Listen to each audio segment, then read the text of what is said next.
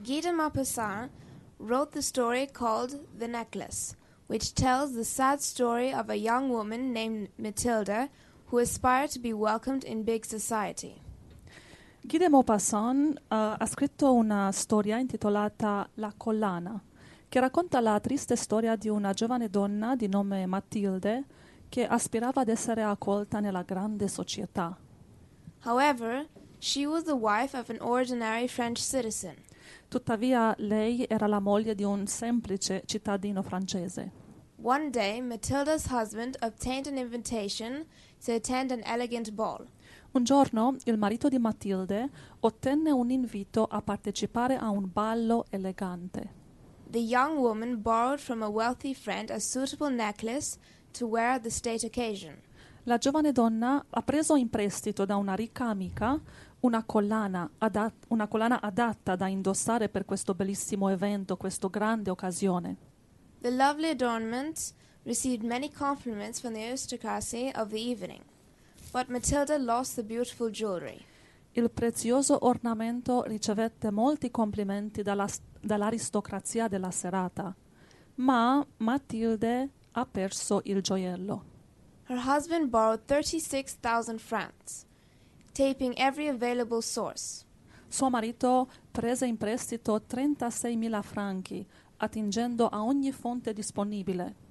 He bought a necklace that looked exactly like the one Matilda had worn. Matilda returned this to her friend, telling her nothing of what had happened.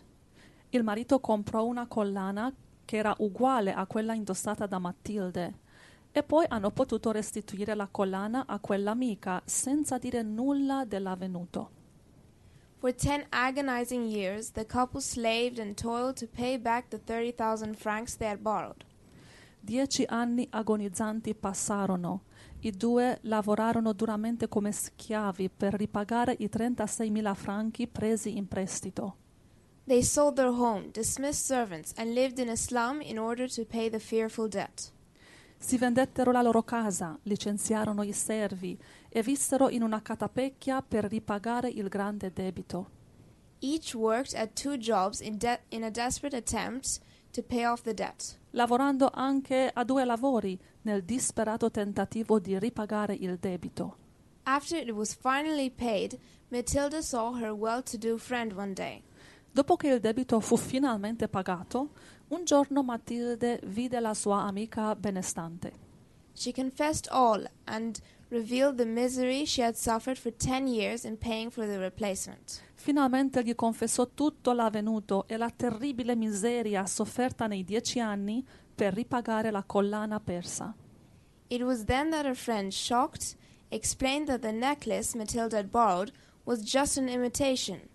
It was worth 500 francs or less, and she was using it only in specific situations. Fu allora che la sua amica, mm. scioccata, le spiegò che la collana che lei aveva prestato a Matilde era solo un'imitazione, che valeva solo 500 franchi o meno e che la usava solo in situazioni particolari.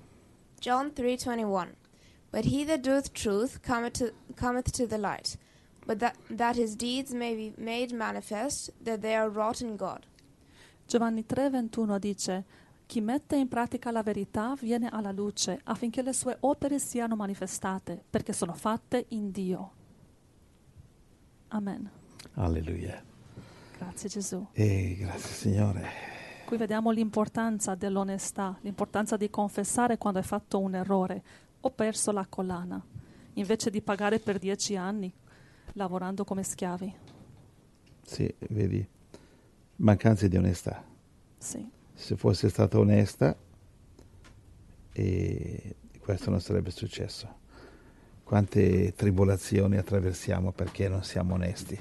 Che il diavolo ci dice, ah, ma se tu confessi, se dici la verità, sai, e sai, perdi ehm, di reputazione, sembri stupido. eh, poi sai, scoprono che sei un peccatore, Mhm. ma tanto Dio lo sa già cos'è che stiamo cercando di fare qua. Sì, Alleluia. Sì. Cerchiamo di essere onesti, fratelli. amen. Confessare, abbandonare deriva nella libertà di Gesù.